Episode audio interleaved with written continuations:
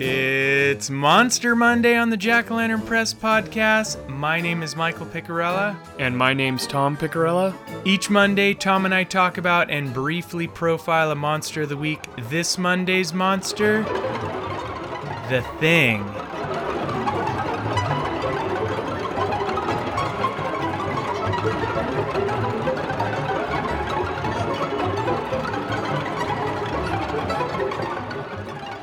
So, that music there is from Ennio Morricone's score for the 1982 film The Thing. That's John Carpenter's The Thing.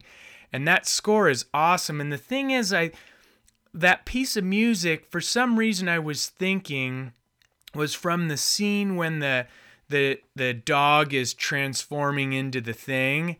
And I've seen the movie a hundred times. I've lis- listened to the score a hundred times. But when I went to rewatch that scene for this podcast, just because I wanted to see that part, that piece of music was not in the scene that I was thinking it was in. And so I was kind of just skipping through the movie, and I don't even know where that music is.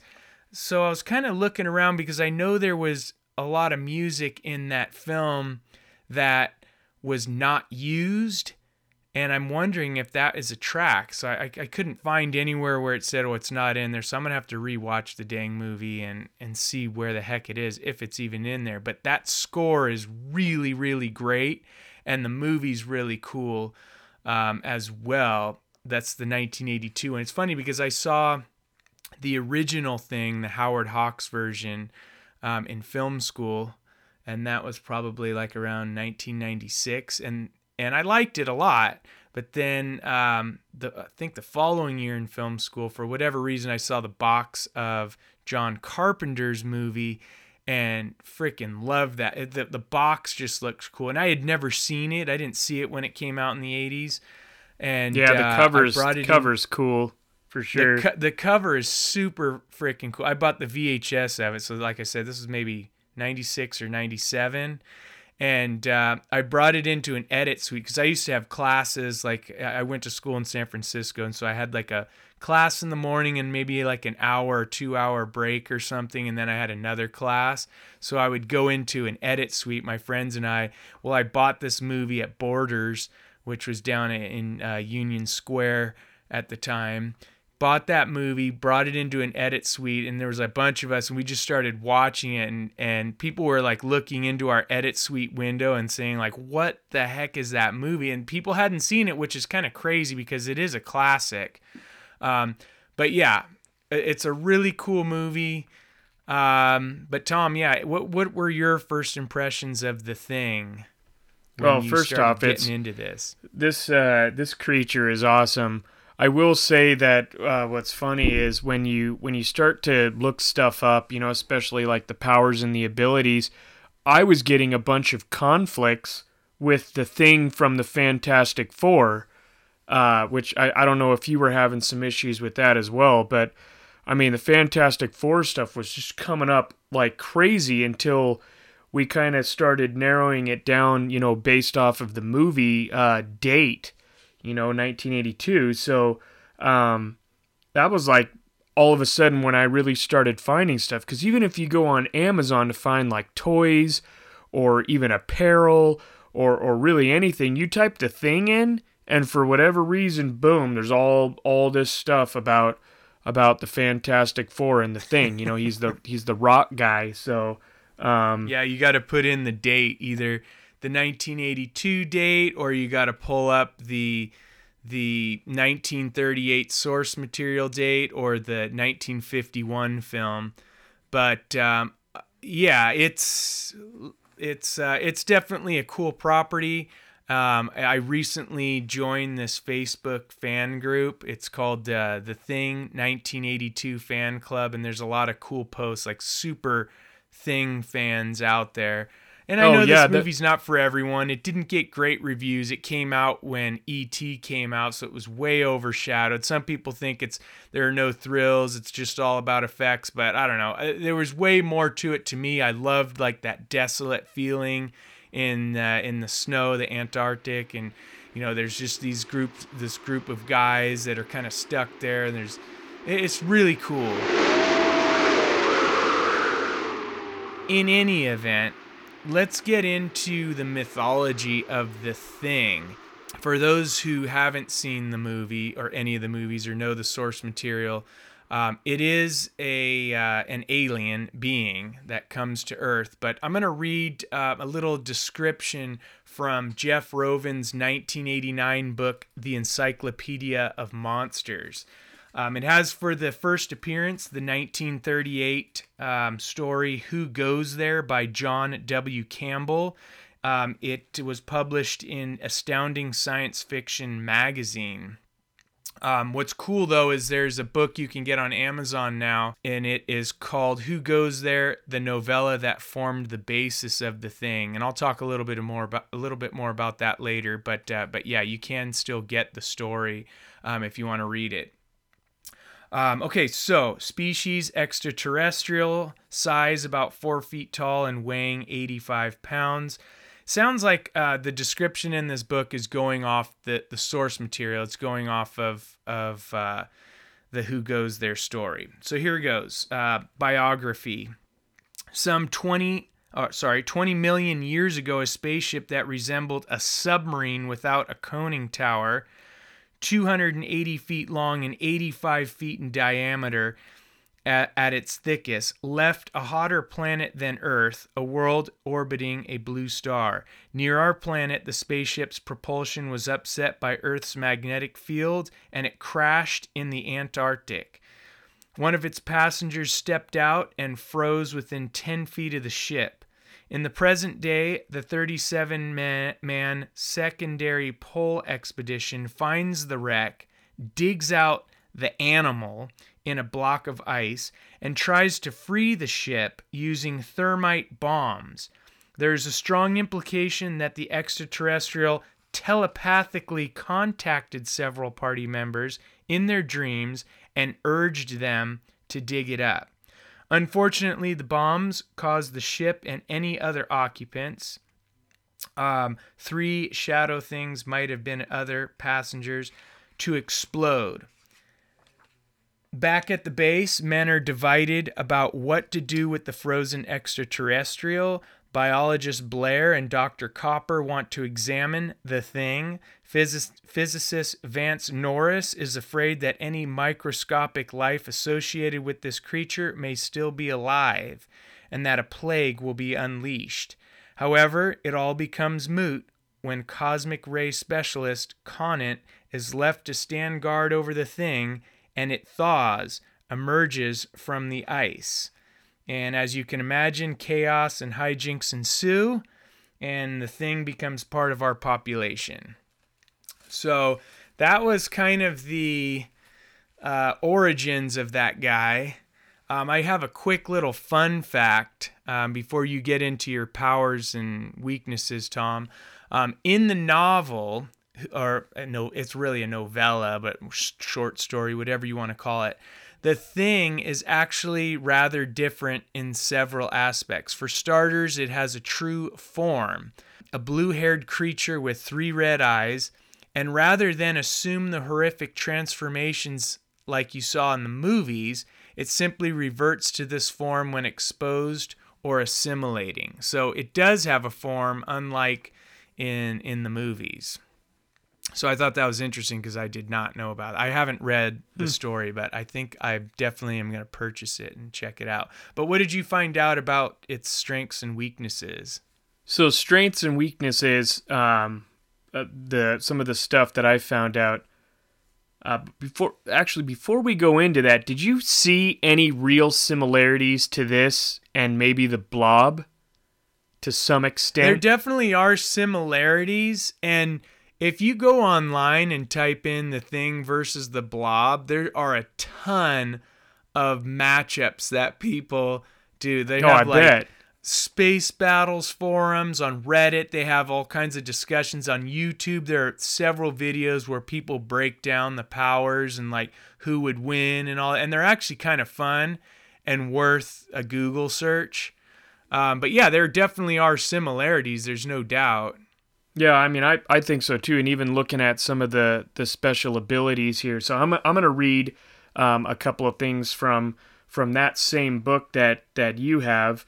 Uh, so his features and powers um, the alien has an evil, unspeakable face with three mad, hate filled, red eyes, blue hair like crawling worms, saber clawed feet, lion like lips, and four tentacles, each with a seven tentacle hand. Its most striking ability is its chameleon like talent to look like any person or animal. It digests victims, and as it does so, every cell is analyzed. The thing then orders its own cells to imitate them exactly. Once that creature has been imitated, the thing is free to copy something else while still remaining the same animal. What's more, it's if threatened, anything can melt down into a protoplasmic gel and reform elsewhere. The alien is believed to be telepathic and a mind reader. And what's what's crazy about this is even looking at at other other references. Uh, I'll you know I'll just go to you know um, the thing dot fandom dot com. You know he's an organism. Uh, it's funny again. They they uh, they bring up the name. Uh, his name is the thing, but his true name is actually unknown. His appearances are various because he can assimilate and replicate into whatever his victim is.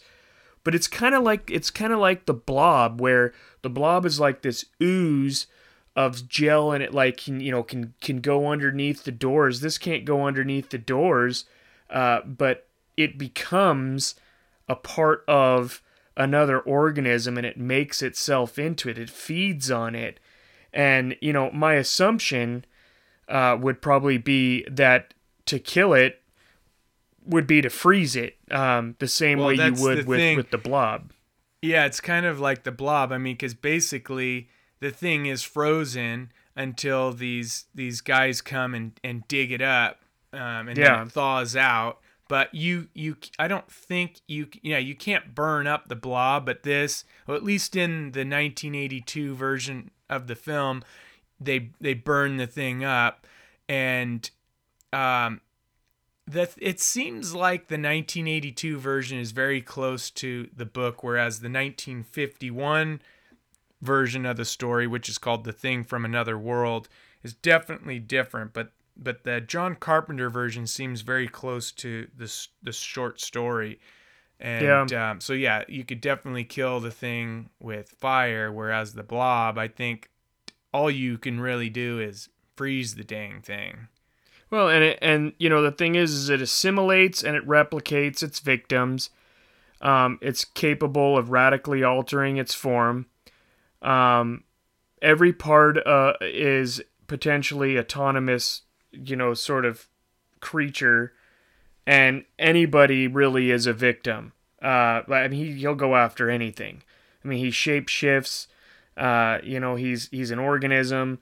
Uh, he, he could he could pretty much do and mold into whatever he wants to mold into. And, and by the way, the the shape shifting and the molding, like the effects in the 82 version by Rob Bottin is they're so cool even still today. So when we my friends and I in film school were watching this movie. I mean, it's a great story, in my opinion. I know some people disagree.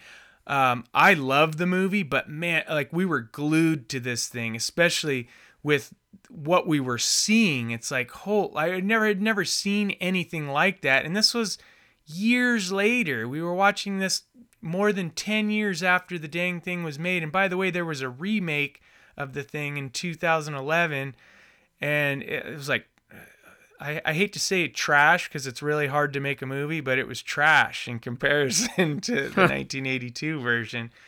And you know, and even with with all the innovations and things that they can do with the effects, it just I to go back to that 82 version, the effects were just so cool. Eh, you, well, if you haven't seen even, it, you have to see it. Yeah, even the part um, uh, when uh, if anybody goes to Twitter, just search hashtag the thing. I mean, granted, you're going to see a bunch of the stuff from the Fantastic Four too, but there's there's a lot of neat pictures in there that people have posted and commented about. There was one in there where he's he's sitting in there, uh, the guy's uh, sitting there, and he is ready to um, kind of charge him up because you know that that guy is dead, and when he goes to charge him up, he shocks it, but then the the chest opens up with these these teeth and sucks the guy down in there. And you know it it, it looked really neat on the pictures too. Um, but i wanted to read something else about its reproduction on uh, aliens.fandom.com it says when the thing engages another organism for assimilation it rapidly generates a haphazard arrangements of limbs and body parts from its own biomass. While seemingly dramatic this shock and awe tactic has proved quite effective as a hunting uh, stratagem. Victims are left stunned by the sudden transformation, allowing the thing ample time to subdue them. These explosive mutations are generally believed to be comprised of various anatomies of previously assimilated species, which are constructed and organized into a formation or set of formations that fit the immediate needs of the parasite.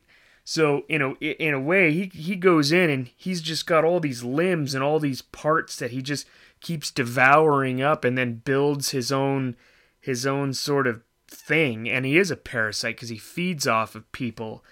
Uh, but I, don't know. It, it's it's kind of a neat uh, a neat little little uh, creature that I think uh, was was developed at the time and was a little bit different from you know everything else that was out there. But I do see the similarities, you know, of the Blob. Uh, one other thing I wanted to bring up: there was a video game uh, that came out uh, in 2002. It was a third-person shooter. It was a survival horror game. Um, uh, it, it was it was meant for you know Windows and PlayStation 2, and I believe it was on the original Xbox.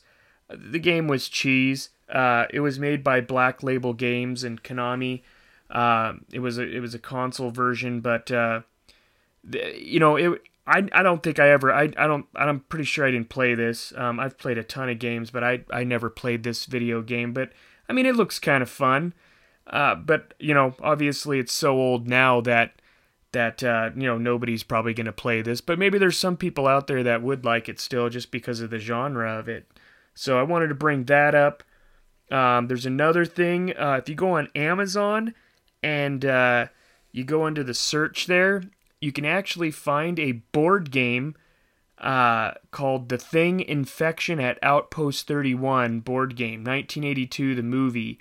Uh, and it's, uh, it's nice. a board game. And uh, it's kind of neat. Um, it looks like it's made by USAopoly. Um, the cover's kind of neat. They they're like out in the middle of nowhere, uh, you know, kind of on this base. It looks like they're in Antarctica or something.